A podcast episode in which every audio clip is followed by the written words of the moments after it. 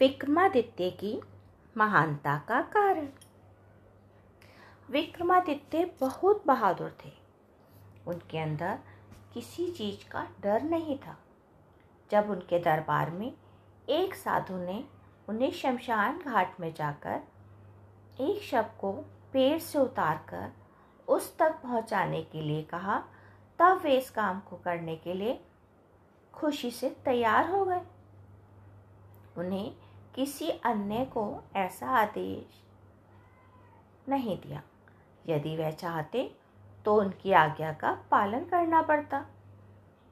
अकेले शमशान में जाकर पेड़ से शव उतार कर उसे अपने कंधे पर लाद कर उसकी सारी बातें सुनने की सामर्थ्य कितने लोगों में होती है सोच कर देखिए। किसी लाश को बोलते देखकर तो अच्छे अच्छे इंसान बेहोश हो जाते हैं। अंत में बेताल ने राज खोला। वह साधु, सही मायने में साधु नहीं है, बल्कि एक ढोंगी है। वह मुझे, यानी अपने सगे भाई को मार चुका है। उसी के कारण मैं बेताल बना हूँ। अब तुम्हारे द्वारा मुझे अपने सामने पाकर मेरे टुकड़े करके मुझे हवन कुंड में डालेगा। उसके बाद वह तुम्हारी बलि देगा। उससे कैसे बचोगे? विक्रमादित्य मौत को इतने पास देकर भी नहीं घबराया।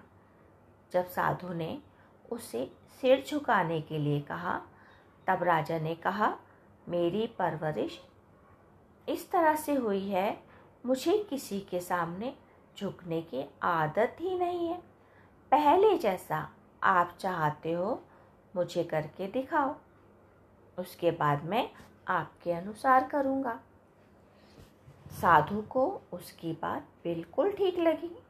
वह जैसे ही झुका, राजा ने अपनी तलवार निकालकर उसकी गर्दन धड़ से अलग कर दी। उसकी बलि से देवी प्रसन्न हो गई।